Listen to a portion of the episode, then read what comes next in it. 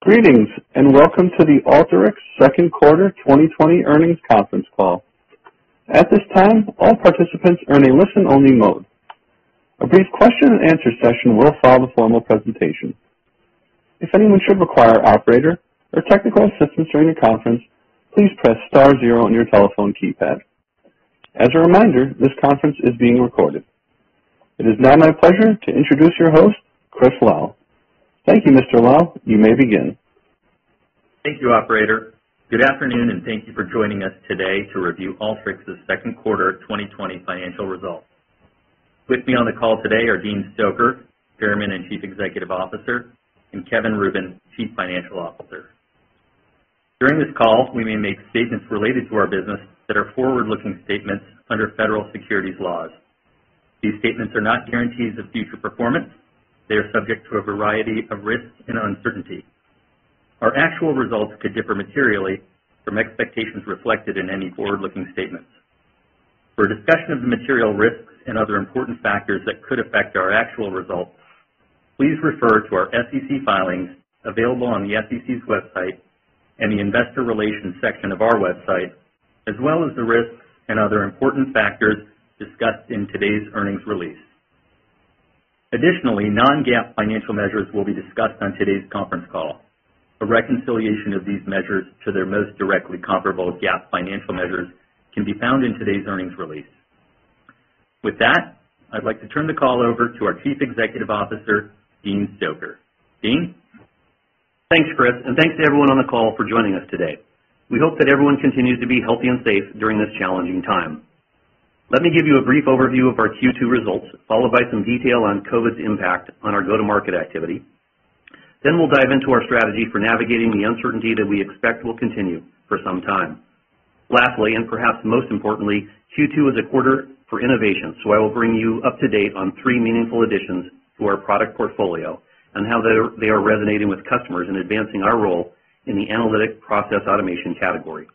Kevin will then walk through our second quarter financial performance and provide our outlook for the third quarter and high-level commentary on what we're expecting for the remainder of the year. In Q two, we generated ninety-six million dollars in revenue, up seventeen percent year-over-year. While bookings were flat, we did exit the quarter with over forty percent year-over-year growth in annual recurring revenue. Our Q two gross margins remained strong at ninety-one percent, and we added two hundred seventy-one net new customers, including six of the Global two thousand. We now have more than six thousand seven hundred customers around the world, including thirty-seven percent of the Global two thousand.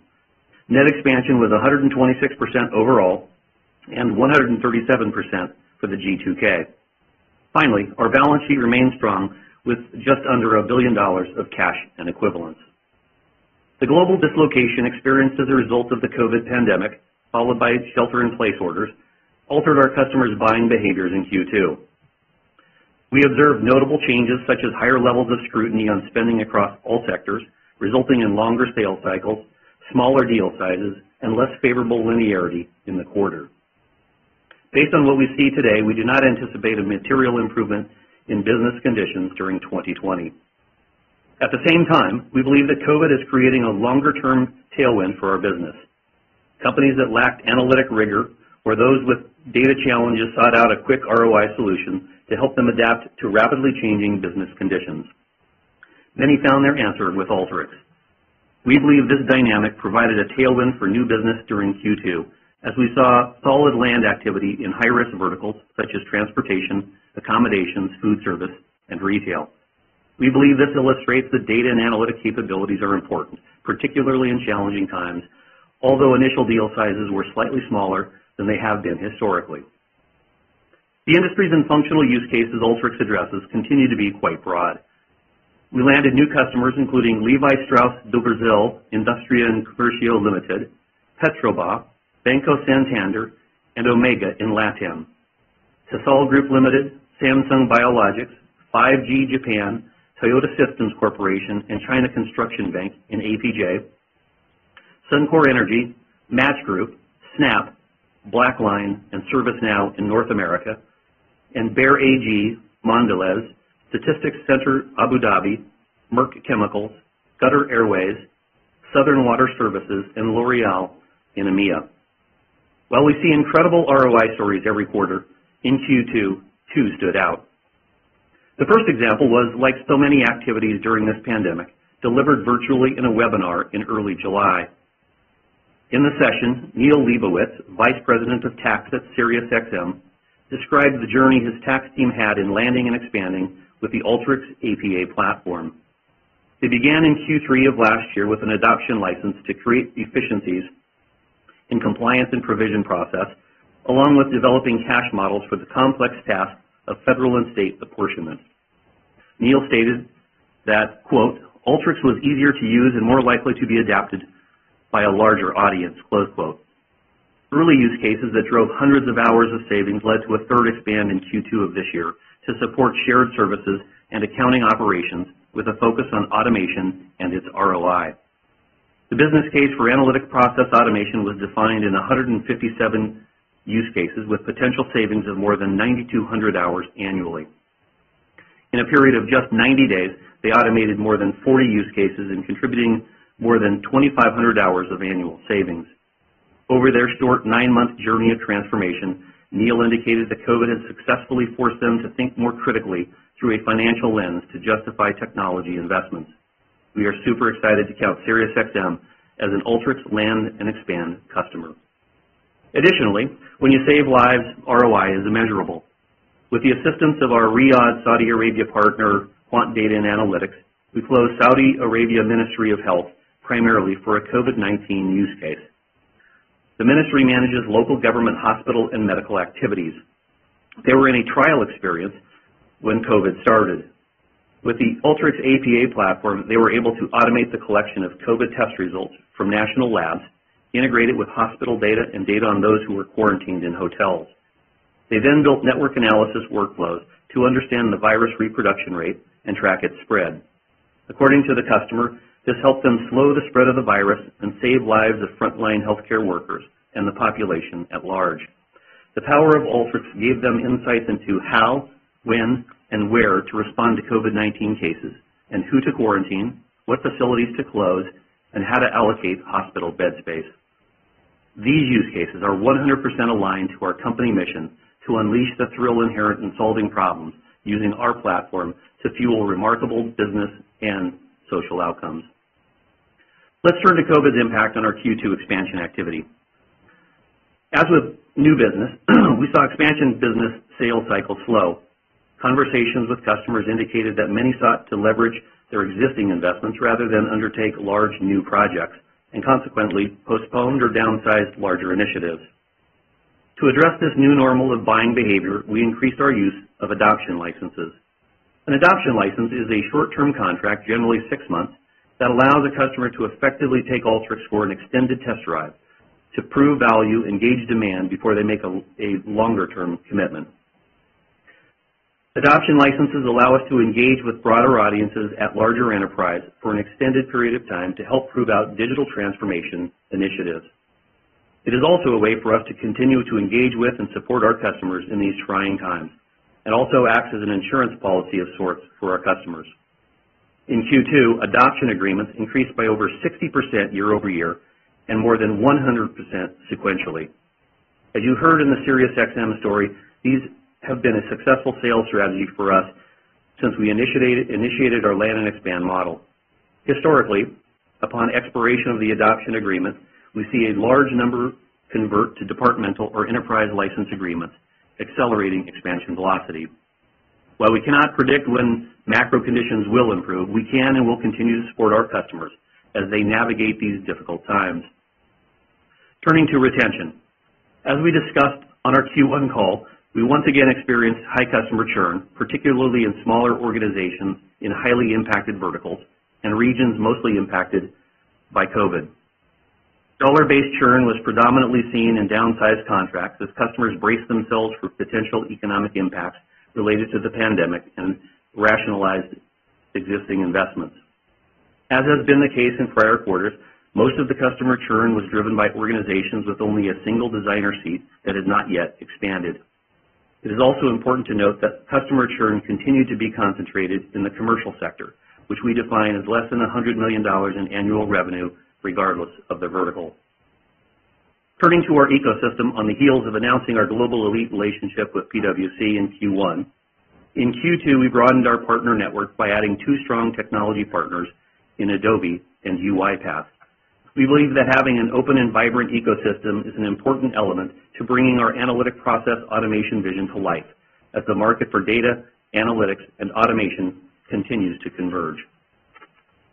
During Q two, Alteryx delivered significant innovation to the market with the launch of Intelligent Suite, Alteryx Analytics Hub, and our next generation A M P engine. Intelligent Suite brings to market a powerful designer add-on bundle of assisted modeling, which enables analysts in the line of business to build robust machine learning and advanced analytic models in a code-free environment through a guided step-by-step process.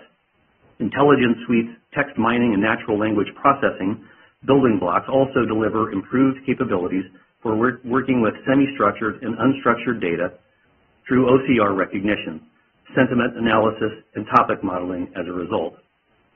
Early feedback from customers has been positive, and, and early customers include Siemens Gas and Power, Bell Canada, Qdoba Restaurant Corporation, Mars Incorporated, General Dynamics, and the U S Navy's Naval Research Lab.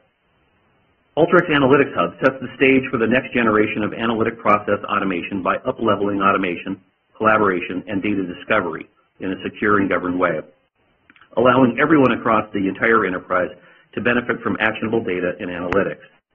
Hub blurs the lines between the design time experience in Designer and runtime automation in Server and provides an affordable path for smaller work teams to leverage the benefits of automation.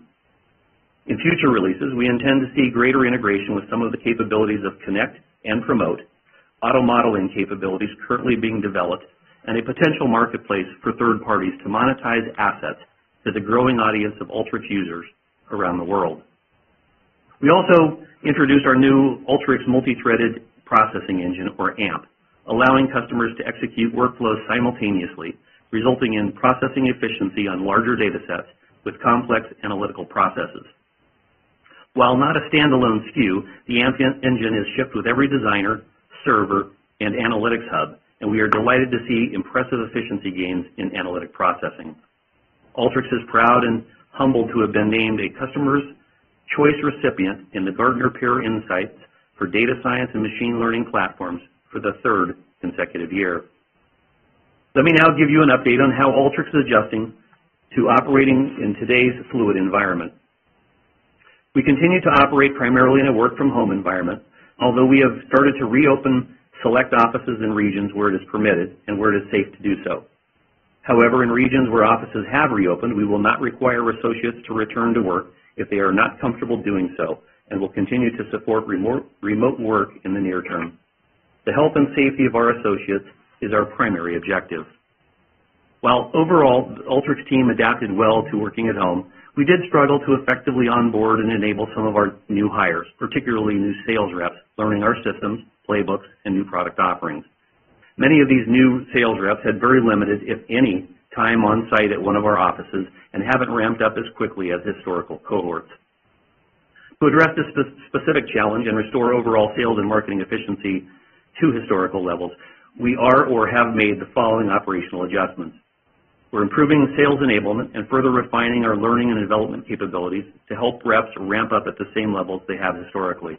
We've adopted a new learning platform, adjusted sales playbooks to account for our additional offerings, and are creating enhanced content to foster learning in a fully remote environment. While improving sales enablement, we are also enhancing our engagement with global alliances and tech partners to expand our sales footprint. With the negative financial realities taking hold in many verticals, mid-market and S M B organizations, we are reallocating some sales resources. For example, we have reassigned some of our reps from the commercial teams to our enterprise and customer success teams to help support larger expansion and customer renewal activity. We will continue to realign and enhance marketing, community, and support initiatives to digital experiences to reflect today's reality. As we discussed with you last quarter, we launched a virtual support center, which continues to see strong engagement levels, and our community site continues to be a great resource for customers to connect with each other while in-person opportunities to do so are limited. Maintaining profitability is an important strategic objective, so we continue to closely monitor and, if necessary, We'll adjust operating expenses to appropriately align to our operating plan. We are monitoring key performance indicators such as pipeline creation and conversion rates, average deal sizes, sales cycles, renewal rates, and overall discounting to ensure that our top and bottom line performance is aligned. I am proud of the work our associates have done in the most uncertain of times, but what I am most proud of this quarter is the work that our team has done on our ADAPT program. As we discussed with you last quarter, ADAPT, our Advancing Data Science and Analytics Potential Together program, is a way to give back to the global analytics community and help upskill those negatively impacted by the COVID nineteen crisis. Since launching in early May, we have welcomed almost ten thousand participants from one hundred twenty-five countries into the program. We are excited to bring more people into the analytics fold and provide them with the resources to help them be part of today's data-driven economy. With hundreds of indiv- individuals becoming certified in our platform and obtaining their nano degrees in business analytics on the Udacity learning system, we are doing our part to help future-proof their careers. In closing, despite the continued uncertainty that I believe will remain for the foreseeable future, we remain steadfast in our belief that Alteryx is well positioned to execute on our vision for analytic process automation. We are confident that we will emerge from this crisis stronger than ever and in a solid position to drive higher levels of growth and margin expansion. With that, let me turn the call over to Kevin to discuss our Q two financial performance and our outlook for Q three, as well as some commentary for the remainder of the year. Kevin? Thank you, Dean. Before jumping into the numbers, let me provide you some additional color on the business impacts we experienced in Q two as a result of the current pandemic. Last quarter, we highlighted that new business activity in April was consistent with the levels in April twenty nineteen. This gave us some degree of confidence that customers were re-engaging after the abrupt slowdown we saw at the end of March. However, as we have typical software linearity in our business, meaning the majority of our bookings are generally concentrated in the back half of the quarter, changes in customer buying behavior did not become apparent to us until later in the quarter. These changes included elongated sales cycles resulting from customers having more robust approval processes and higher levels of scrutiny, smaller deal sizes, and less favorable linearity, with some transactions slipping into Q three. During the quarter, we added two hundred seventy-one net new customers and now have six thousand seven hundred fourteen customers, including seven hundred thirty-seven, or thirty-seven percent of the Global two thousand. Within our new logos for the quarter, we landed new customers in high and medium risk verticals, demonstrating that even in these challenging times, analytics remains very important. The changes in customer buying behavior were most evident in our expansion business, particularly for transactions that were not attached to a renewal. Along with these trends, sales and marketing productivity declined for the quarter, and we saw a moderate increase in our churn rates globally. As Dean mentioned, there are a number of actions we are undertaking in the near term to drive efficiency in our business. I will lay these, out, these actions out by strategic investment priority. First, sales and marketing. As we discussed previously, our primary investment area has been expanding our global go-to-market footprint. Q two was a challenging customer buying environment, and as a result, we are focusing on improving sales rep training and enablement, reevaluating our partner engagement, redeploying sales resources to focus on higher value opportunities, and adjusting marketing spend to reflect the digital reality we are living in today. We will continue to monitor key activity levels affecting unit economics, including our trial activity and conversion, pipeline creation, sales cycles, average deal sizes, contract duration, renewal rates, and overall discounting levels to inform us of how or if we continue to invest during the remainder of the year. Our second investment area is product development. We expect to continue to invest in our product development efforts to advance our product roadmap in support of A P A and digital transformation. We believe being able to continue to advance our product roadmap despite the short-term challenges will better position us when we emerge from the pandemic and current economic dislocation. Our third investment area is back office support and infrastructure. We are critically evaluating investments in this area in direct response to our go-to-market dynamics. We will closely monitor momentum in our go-to-market and make future investments in this area as deemed necessary. In the near term, we are focused on ensuring these teams are operating efficiently in support of our global teams. As we navigate the remainder of the year, we intend to balance future growth and profitability appropriately until we begin to see renewed strength in our go-to-market. We have historically demonstrated the financial discipline of balancing investment for growth and profitability, and we intend to manage our cost structure based on top-line dynamics. Now turning back to the numbers. Revenue was ninety-six point two million dollars, an increase of seventeen percent year over year. U S revenue was sixty-six million dollars, an increase of fourteen percent year over year, while international revenue was thirty point two million dollars, an increase of twenty-five percent year over year. Growth in North America was negatively, impact, negatively impacted by lower expansion activity, specifically within our enterprise and global strategic customer teams. Internationally, almost most regions, although most regions did experience weakness, we saw strength in the Middle East and Asia. Overall, average contract duration for Q two was approximately two years, consistent with prior periods. Net expansion for Q two was one hundred twenty-six percent, and net expansion for the Global two thousand was one hundred thirty-seven percent. We ended the quarter with over four hundred thirty million dollars of A R R, or an annual recurring revenue, which was up forty percent, over forty percent year over year. Going forward, we intend to provide A R R as an additional operating measure to help investors assess the health of our business. Before moving on, I want to remind everyone that unless otherwise stated, I will be discussing non-GAAP results. Please refer to our press release for a full reconciliation of GAAP to non-GAAP results. Our Q two margin was ninety-one percent, consistent with Q two twenty nineteen. Our Q two operating expenses were eighty-eight million dollars compared to seventy-three point four million dollars in the same period last year. The increase in expenses is primarily attributable to increases in our overall headcount levels. Our Q two operating loss was effectively break-even.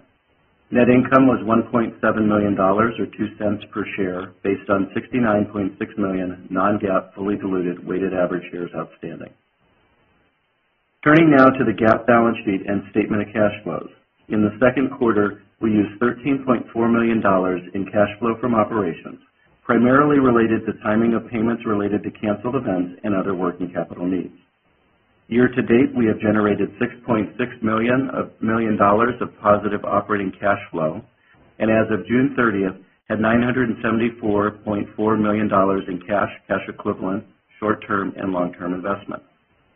We ended the quarter with one thousand five hundred fifteen associates, up from one thousand four hundred seventy-eight associates at the end of Q one twenty twenty, and one thousand seventy-six associates at the end of Q two twenty nineteen.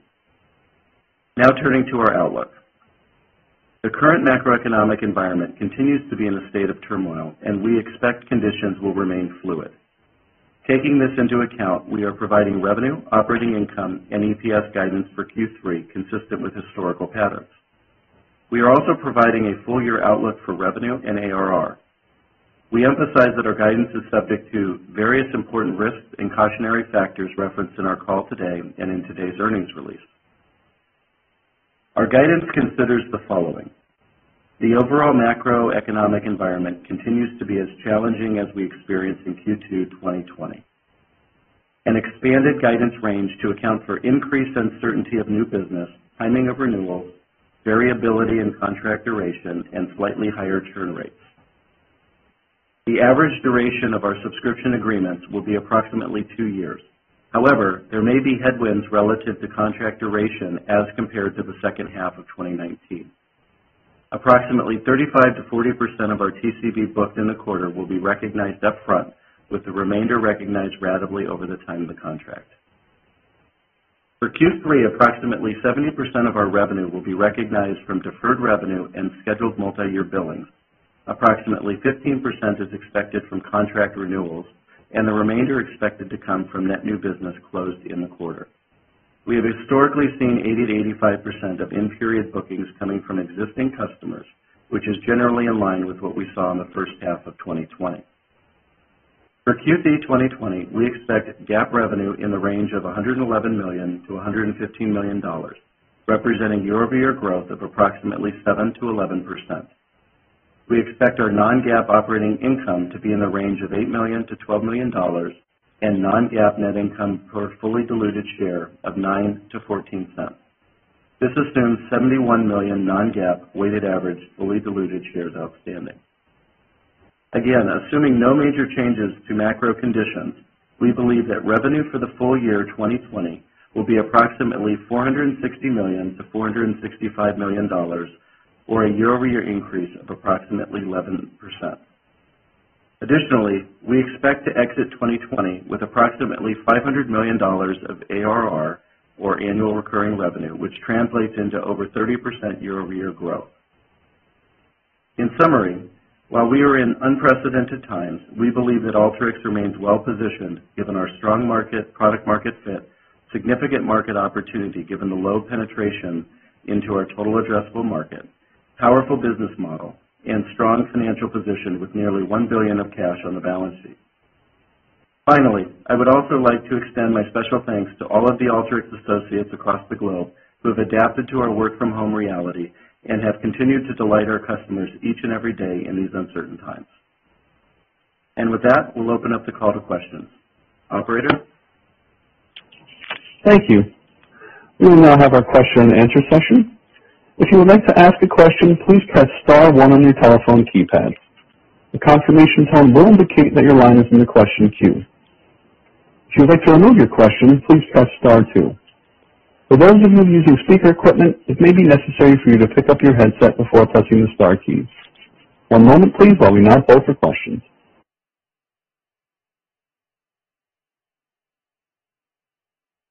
Our first question comes from Tyler Radke with Citi. Please proceed with your question.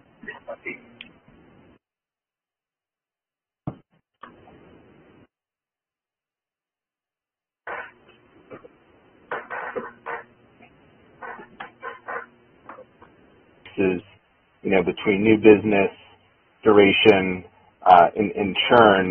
Uh, I guess just on duration, I, I know, Kevin, you, you said duration was about two years, but just curious if there was any kind of year-over-year headwind. Um, I, I know you said you, you may expect that a little bit in, in, the, in the second half of the year um, because, it, you know, as, as you mentioned, bookings were flat year-over-year. Um, but I just wanted to make sure that, you know, whether, whether there was any duration impact on, on the Q two numbers that, that helped drive the, the flat bookings. And, you know, I think billings grew much faster than that. So just trying to understand kind of the discrepancy there. Hey, Tyler, thank you. Uh, we did not hear the first part of the question, but if, if the end of it, if you're just asking for the Uh, direct contract duration dynamics relative to kind of Q two in the first half. Um, I'm happy to answer that, but I want to make sure I'm answering the right question. Yeah, it was it was mainly just, are you seeing, was there a duration headwind if I look at Q two twenty versus Q two nineteen? Because your bookings looked like they were flat year over year, but it looked like billings, um, you know, were grew around twenty-five percent. So just wanted to understand if there was a duration headwind on, on the bookings. Yeah, no, th thanks for clarifying. Uh, we did not see any uh, material uh, change in contract duration as it related to Q two versus Q two. And, and, and okay. to, to the, the uh, what, what we experienced with billings was really a, a timing effect um, that, you know, that came into Q two. Okay. Uh, And, and then I guess just a, a question maybe for Dean. Um, you know, I think as you look at the, the broad customer base of Alteryx, and, you know, there's, there's tons and tons of different use cases out there from, uh, you know, data prep to advanced analytics to kind of, you know, automation within finance departments. And I'm curious if, if you've observed, you know, if, if any of those use cases um, are stickier. You know, I would, I would think, you know, some of the work you're doing with PwC in terms of modernizing um, tax and, and finance, uh, obviously the, those departments are, you know, still have to do their taxes and, and whatnot in, in this environment. So just kind of curious if, if there's any kind of discrepancy between, um, you know, business trends based on the use case.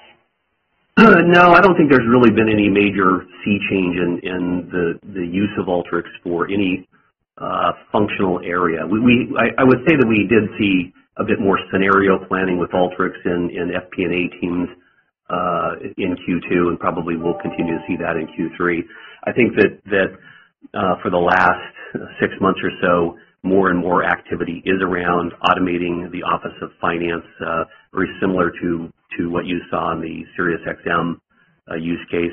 The, the, the partnerships with folks like PwC bring us uh, subject matter expertise for sure.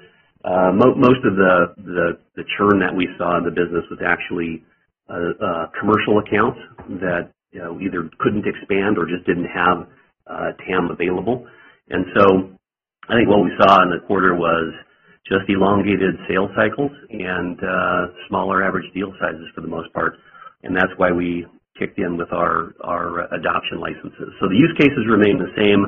The selling uh, cycle changed a bit. The vehicle uh, wasn't a new one. It's been time tested with the adoption licenses. And uh, so we, we continue to be pretty excited about what's happening in, in the space. I, I think that uh, a lot of the large organizations have paused major transformation efforts. We saw a lot more mini and micro transformation efforts so that uh, folks in the, the C X O office can continue to uh, march down this journey to digital transformation success. If I could just sneak one clarification. When you talk about some of these license agreements where, you know, maybe you give an unlimited uh, amount of users for a period of time just to kind of trial and, and see demand, when do those periods, um, when, do, when does that typically expire? Is it year-end? Does that kind of align with your Q four? I just wanted to clarify that.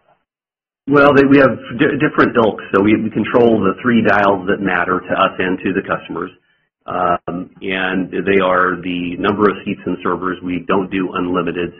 Uh, we have a price point for that, that use, and um, Uh, a duration, and sometimes depending on the, the maturity or the culture the organization has or the vision that they have for transformation, it may be three months, it may be six months, it might be nine months.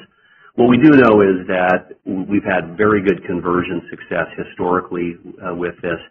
Um, we saw a number of new business uh, ads this last quarter with adoption licenses, which typically is not the case. So now we're helping out uh, customers who don't want to give up on their journey but have, have slowed down the velocity of that journey. And, you know, the, coming out of the, the uh, adoption period tends to lead to much bigger expansion. We're not sure if that will be the case this time, if they'll get pushed from Q three to Q four or from Q four to Q one. Uh, we do know the vehicle works. Thank you. Sure thing. Thank you. Our next question comes from Derek Wood with Cohen and Company. Please proceed with your question. Um, thanks, Kevin. Uh, uh, you gave A R R. That's helpful. You gave it last quarter. Um, I think you just gave a number last quarter, but, but now you're giving a number and growth. Um, can you tell us what how A R R grew in Q one and, and what growth was in, um, in two thousand nineteen? So we have those numbers. Yeah, thanks, Derek. Um, you know, it, it is a metric that we've kind of dripped out at, at various different milestones over the years, and uh, more recently we did provide it in uh, both uh, Q one and, and now going forward. Uh, we aren't providing what those interim uh, periods are, but, you know, I think there's enough information you can kind of interpolate to come up with your own estimate. Well, I think it's important okay, to remember. It's important, Derek, to remember that we guided to thirty percent growth on A R R uh, to the end of the year. So uh, a healthy, strong, growing business in a, in a uh, very large space for data science and analytics. And today we're the only publicly traded company that focuses in on this space with a code-free, code-friendly platform to uh, help people see success in digital transformation. Yeah, thanks. And, and Dean, I just I, I wanted to parse this a little bit more in terms of what you guys are seeing, because because there's uh, you know we, we've seen other software companies weather the storm a, a bit better through Q two, particularly in the enterprise, and clearly you've got some some more headwinds, and, and it caught you by surprise um, going in the back part of the quarter. So uh, I mean, I guess if you look at internal and external factors, on the external, you know, is there something that Uh, with respect to your end markets that may, you know, be facing, you know, greater budget pressure, or maybe there's a, a change competitively, or internal? Was there, um, you know, some development where maybe, you know, there were seats oversold and there's more absorption needed to be taken now? Um, maybe you could just kind of walk us through a little bit more thoughts on internal versus external impacts. Yeah, no, I, I think it, it was a tale of two quarters. It was the things we can't control, COVID, uh, and its spread and its impact on, on businesses, and then the things we can control. And so what we did see, you know, it, it was almost like three quarters in one in Q two, with April being very different than May and, and June. Um, So obviously there was an air pocket that had a, a big blip in it for April. We didn't see actually much improvement, although we anticipated some improvement in, in May. So linearity uh, wasn't necessarily on our side. So we we actually took control of the things that we can, can, take, can take control of. We, for example, rationalized our marketing spend.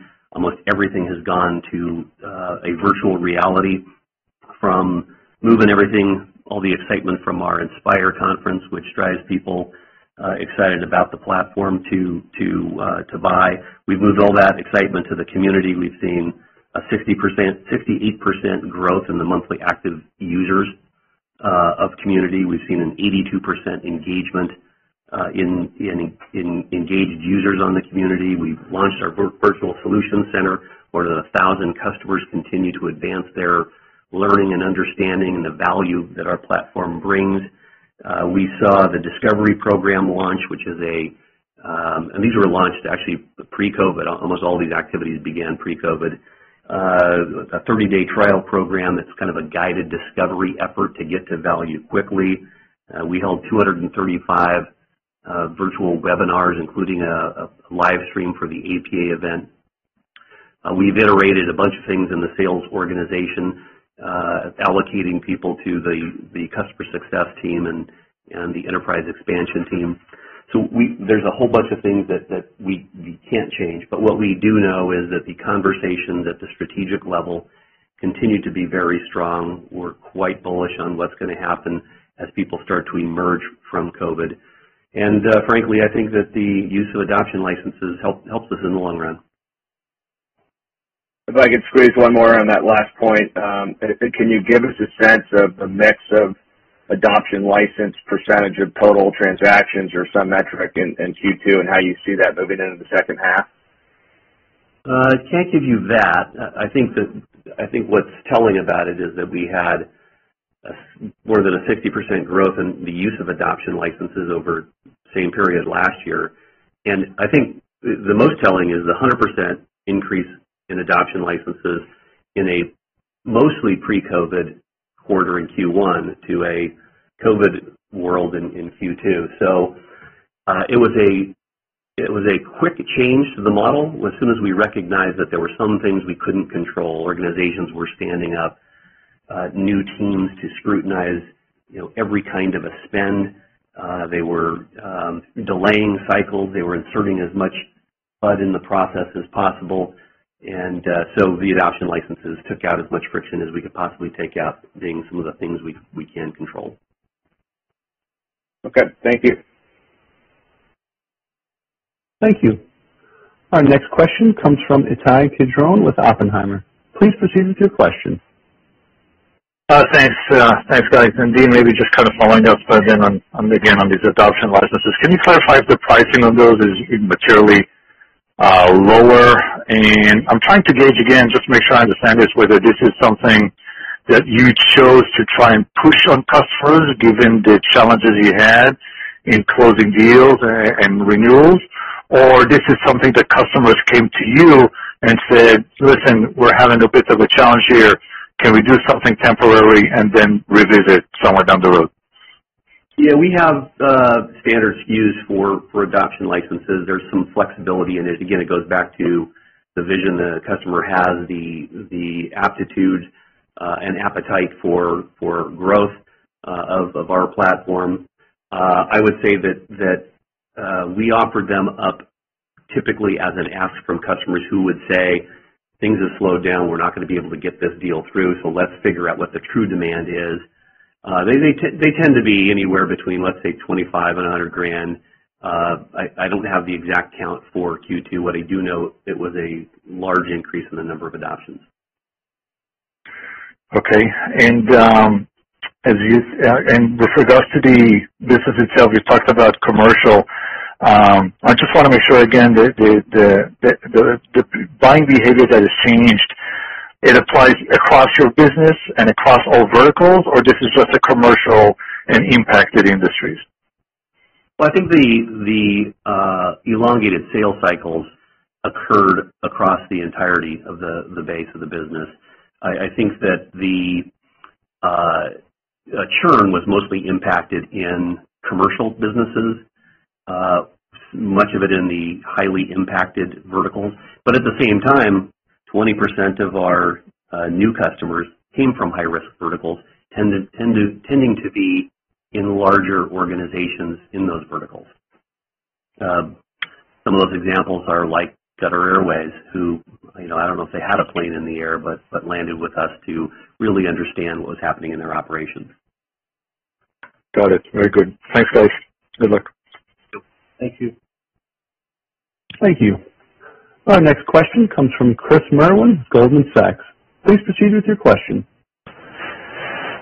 Great. Thanks so much for taking my question. Um, I wanted to ask about the cloud strategy. I mean, the theme we keep hearing from companies is that as they talk to customers, they're increasingly looking to migrate all different types of systems to the cloud. And I know that, you know, obviously some of your customers today uh, have a cloud instance of the product, but um, are you thinking about, you know, trying to migrate more and more of your customers to the cloud uh, in, in time, or architecting more cloud-native products? Uh, is, is there more of an imperative to do that, you know, particularly in light of what seems to be an acceleration of digital transformations for, for uh, customers? Thank you. Sure. Thank you for the question. Uh, so everyone knows we actually have quite a few customers who are in the cloud. We have Uh, our server deployments for automation and analytics processing up in A W S and, and Azure for as little as nine dollars an hour that you can execute uh, with just a few keystrokes. We actually have had that up there for three or four years with almost uh, no activity. And that's not to suggest that cloud isn't important, but uh, we're hybrid. We, we understand that we want to be close to where the data lives.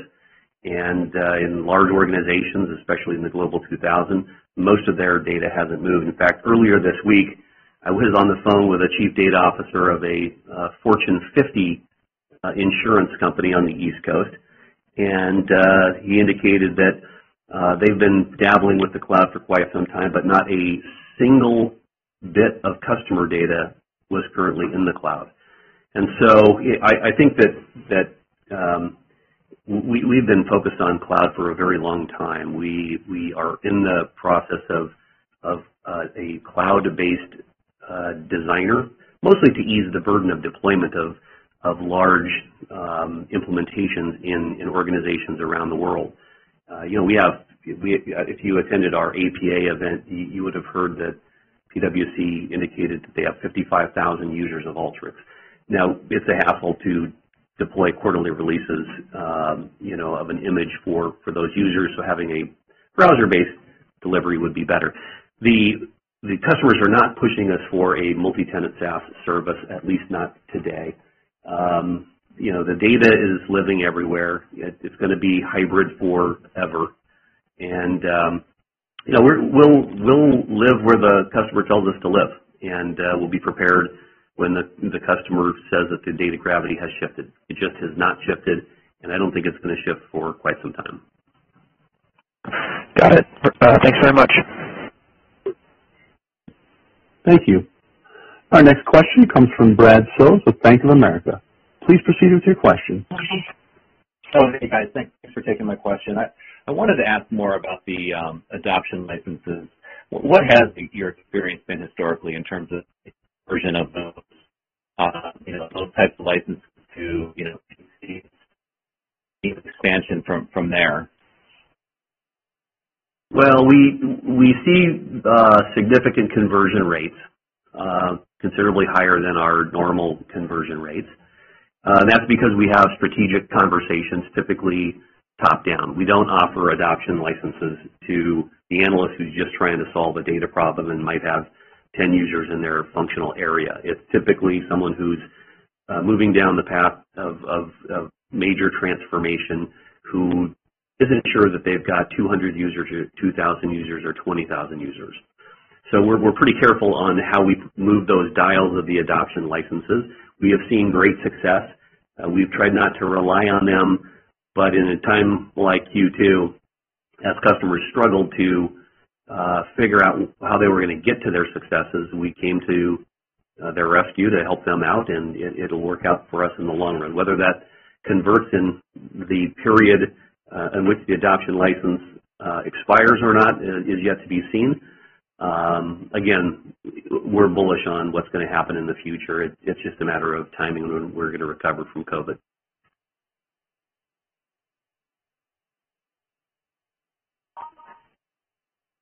Thank you.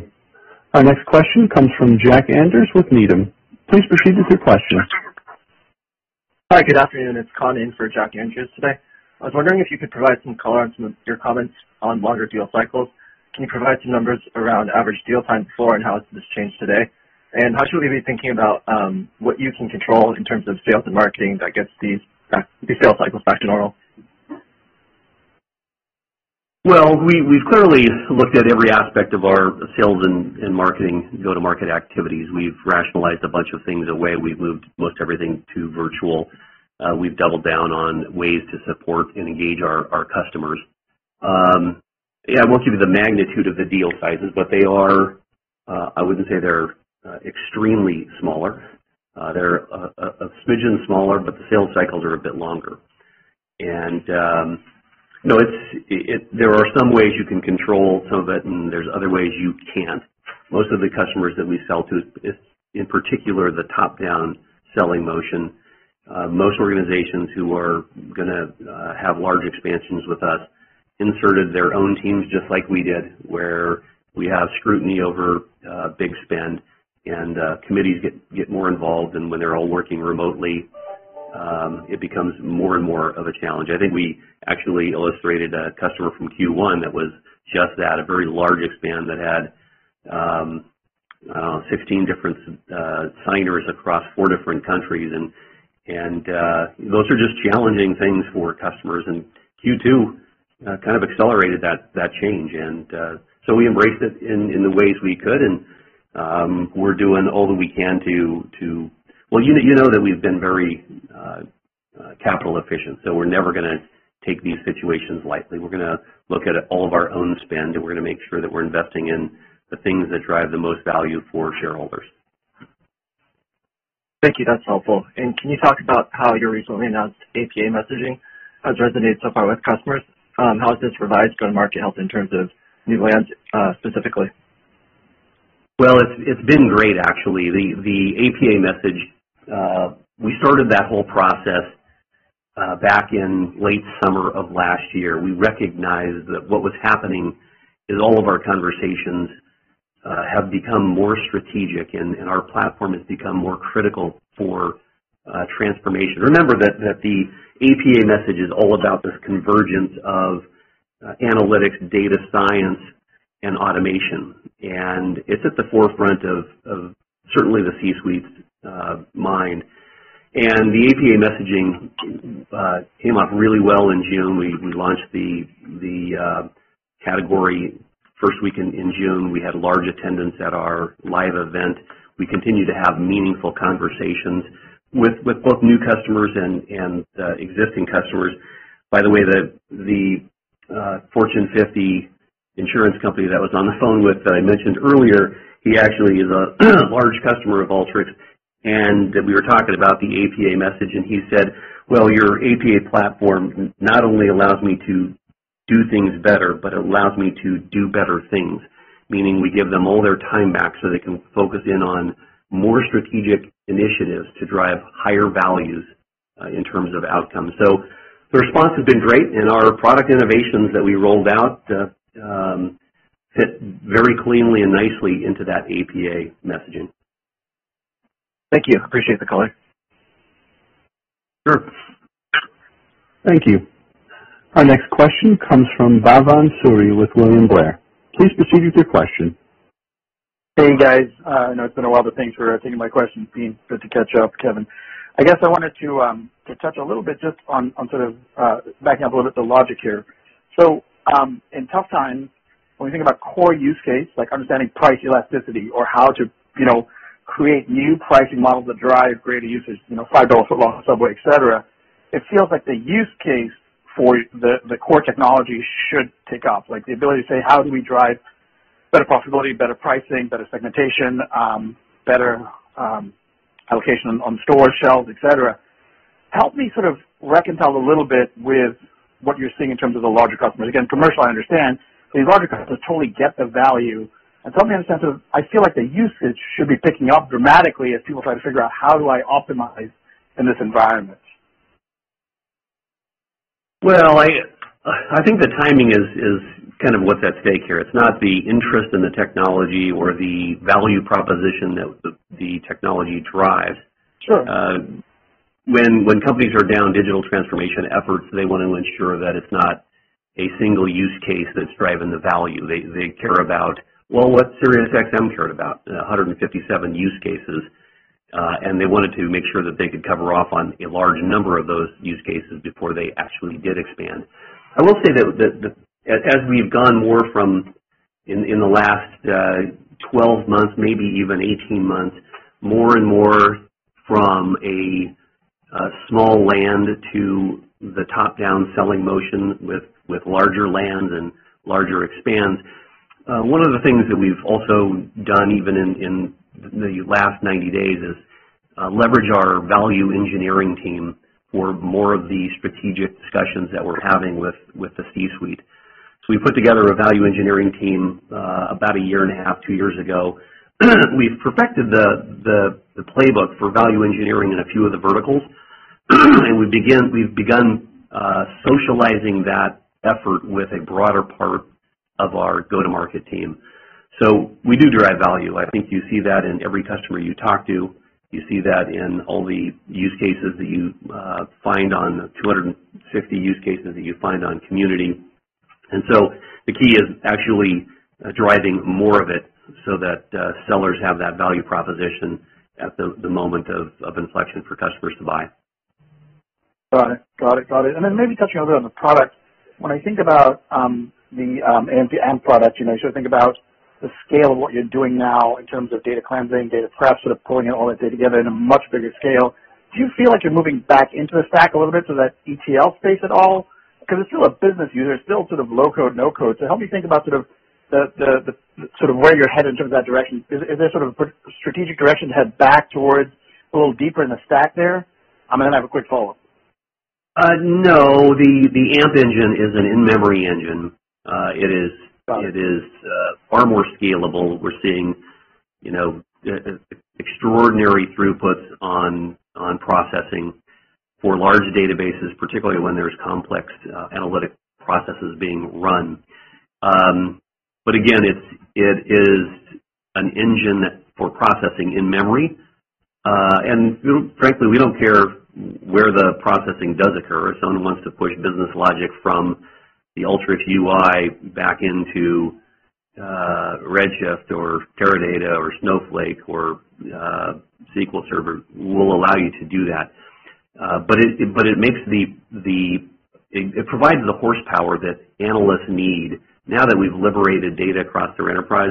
They don't always have to uh, go with the server. Although I will say that The, the purpose of rolling out uh, the, the Analytics Hub was intended to get people to adopt server earlier. And of course, the A M P engine is shipping with uh, server, uh, hub, um, and designer. Got it, got it. No, that, that, that, is, that is helpful. And again, pushing the technology back wherever you're going to use it seems like a really useful sort of um, incentive for others to sort of expand usage.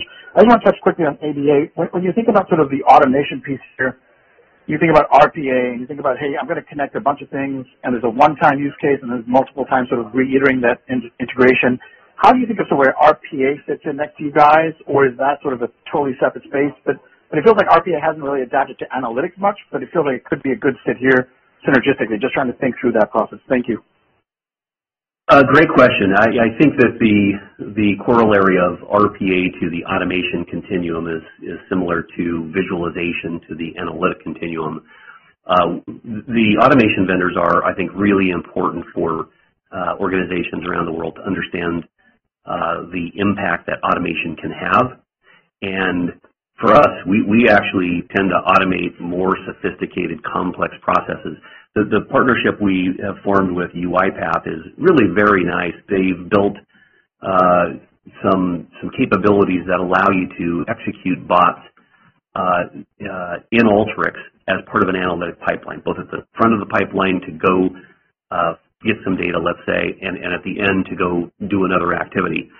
And, and so uh, there'll be some, some joint activity with, with UiPath. You'll probably see some announcements here uh, very soon. We're, we're excited about the, the R P A space. It opens up the aperture around the third leg of, of A P A, and that is uh, a focus on automation. Got it. Got it. Thanks, guys. Good to connect again, and thanks for taking my question. Thank you. Our next question comes from Rishi Jaluria with D A Davidson. Please proceed with your question. Hi, guys. This is Hannah Rudolph on for Rishi today. Thanks for taking my questions. Um, first, Kevin, maybe could you walk us through the factors that are contributing to the delta between A R R growth and revenue growth? Yeah, sure. Thank you. It's a great question.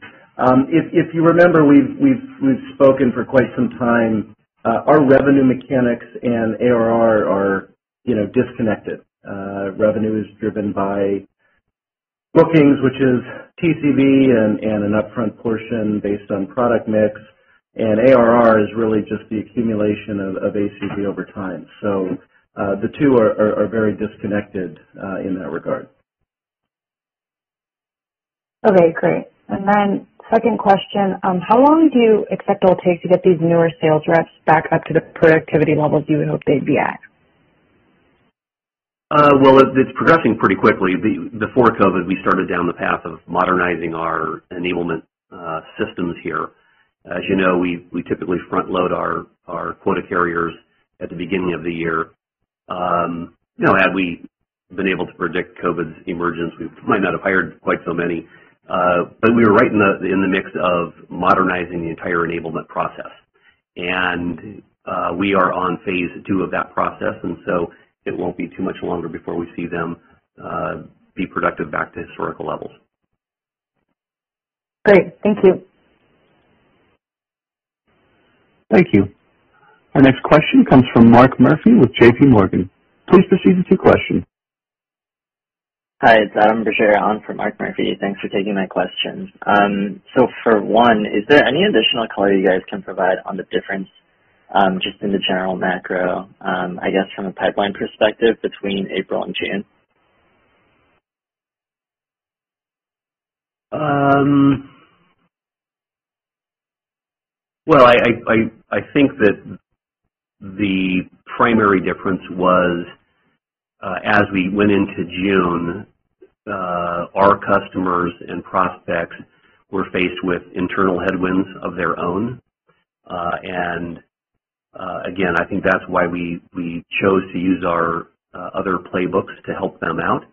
Uh, I, I don't think that there was, I think, I think there was some change in attitude, but I think the process change so that, that that attitude couldn't actually reveal itself in, in terms of deals being done. Got it. That's helpful color. Um, and second, is there any additional, I guess, um, detail on like the on the investments you'll be making for your digital marketing strategy going forward? Well, we we've actually made lots and lots of of changes to it. Uh, much of it was also plan pre-COVID. Uh, we've been investing in our community for uh, the last five years, and uh, we have a very, very active community.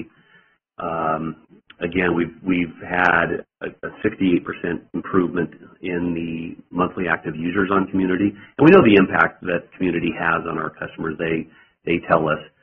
Um, we help them get up to speed in the data science world. We help them socialize it to their coworkers. It leads to uh, more expansion, and when we come out of COVID, we'll see that uh, expansion, I, I suspect. Um, but we also have done a lot of, around new programs in community that would take the place of uh, on-site um, uh, uh, working days where we'd go on-site and have workshops with customers. So everything from our discovery program, we have lots and lots of, of uh, people in our discovery programs. Our virtual solution center has gone over extraordinarily well, more than a thousand customers spend considerable time with our, our teams online. Uh, so I think we've made the, the pivot to the virtual world uh, quite well. Sounds good. Thank you, guys. Thank you. Thank you. Our next question comes from Brent Braylin with Piper Sandler. Please proceed with your question. Hi, it's uh, Clark Jeffries on for Brent. Dean, I was, I was wondering if you could compare and contrast what you're seeing right now with what you saw in the last period of economic uncertainty. It may not be the financial crisis, but uh, what does that tell you about how long it'll take for spending levels to return to normal? Uh, good question. Uh, I, I've been at this for a while. I've seen three, uh, I'll even say four of uh, these events, or this is my fourth event. Uh, this one's different in that uh, it's kind of hard to predict what's going to happen next based on what media says and whether there's going to be people going back to school and back to, to the office, and uh, whether it'll emerge again in a, a second wave. That part is a little uh, uncomfortable, but, but you know, it, I, I think the long term is we believe in this space. It, obviously, it's not going to go away. It, it's perhaps put a, a pause button uh, down, but Uh, it's going to reemerge, and uh, I actually think it will be just as swift of a reemergence as we had in two thousand eight. I, you've heard me say on many quarters that um, in, in good times people need data science and analytics, and bad times they need them more, and it's a matter of time. And uh, yeah, I'm pretty confident that, that in the end we're going to win the A P A category and we'll be the leader in the data science and analytics space, and we just may have to wait a smidgen longer. Perfect. Thank you. That's very helpful. And then, Kevin, I just wanted to clarify that contract duration remains constant despite adoption licenses. And if so, is, does that really just reflect the low contribution on a dollar basis of those adoption licenses? Yeah, I mean, uh, great question. So when we look at contract duration, it is on a, it is on a dollar-weighted basis. Um, and, you know, as, as Dean alluded to, you know, the whole advantage of adoption licenses Um, are that they're a low entry price, and they really give customers an opportunity to, you know, trial a, a large swath of, of licenses at, at a relatively low cost. So um, they, they don't generally have an impact on overall contract duration. Perfect. Thank you very much. Thank you. Our final question comes from Pat Walravens with J M P Securities. Please proceed with your question. Great, thank you. This is Joey Marincic on for Pat. Uh, just quickly on M and A, I was curious, you know, is that still top of mind for you guys? Um, just any color, how you're thinking about M and A right now? Thank you. Uh, sure. Uh, thanks for the question. Uh, as you know, uh, we did our convert in twenty eighteen. We did our uh, larger convert last year. We did specifically to invest in the business and, in part, be ready for consolidation Uh, in the space. We have pointed to accelerating consolidation for the last eighteen months, two years. Uh, it, I think COVID forces the hand of a lot of uh, uh, players that haven't found a product market fit uh, and who know that they have to be part of an end-to-end platform like ours. So we continue to look at lots of deals. Um, that said, good companies get bought, not sold, and so we're fairly particular about where we go deep in uh, looking at, at organizations. Um, but the, the, I think there is a huge opportunity. Our thesis is still around three pillars, that I P is, is going to be important. In fact, the, the last acquisition we made, Feature Labs, last uh, October, uh, we've already woven in their eval M L uh, engine, their, their Python open source engines, into both our assisted modeling Uh, product, uh, and it is part of the same platform. It, it is part of the predictive server that uh, provides uh, auto modeling capabilities uh, that will compete with the data robots and, and the H two Os of the world uh, starting next year. And so uh, inserting I P, buying I P is important. Uh, acquihires, there's probably a lot, lot more people that are available now, so acquihires might not be as critical. Um, but there's also opportunities to buy meaningful revenue streams uh, in close proximity to our space. Great. Thank you so much. Thank you. There are no further questions at this time. I'd like to turn the floor back over to management for any closing remarks you may have. Uh, thank you, operator. In closing, I want to thank our associates, partners, and customers, not just for driving business performance, but for driving societal outcomes. Your efforts did not go unnoticed, and we take our corporate social responsibility quite seriously. You heard about our success with the ADAPT program, educating nearly ten thousand humans that have been displaced as a result of COVID nineteen, and we are doing considerably more. Through our Alteryx for Good program, we have provided nearly thirty thousand free licenses of our software to more than twenty-three hundred universities around the world, teaching critical data science and analytics skills for the twenty-first century. And we currently support more than five hundred not-for-profit organizations in dozens of countries needing our help in doing good with data and analytics. Thank you for all you do. I am looking forward to updating you all on our business progress next quarter. Thanks and be well. Ladies and gentlemen, this concludes today's web conference. You may now disconnect your lines at this time. Thank you for your participation and have a great day.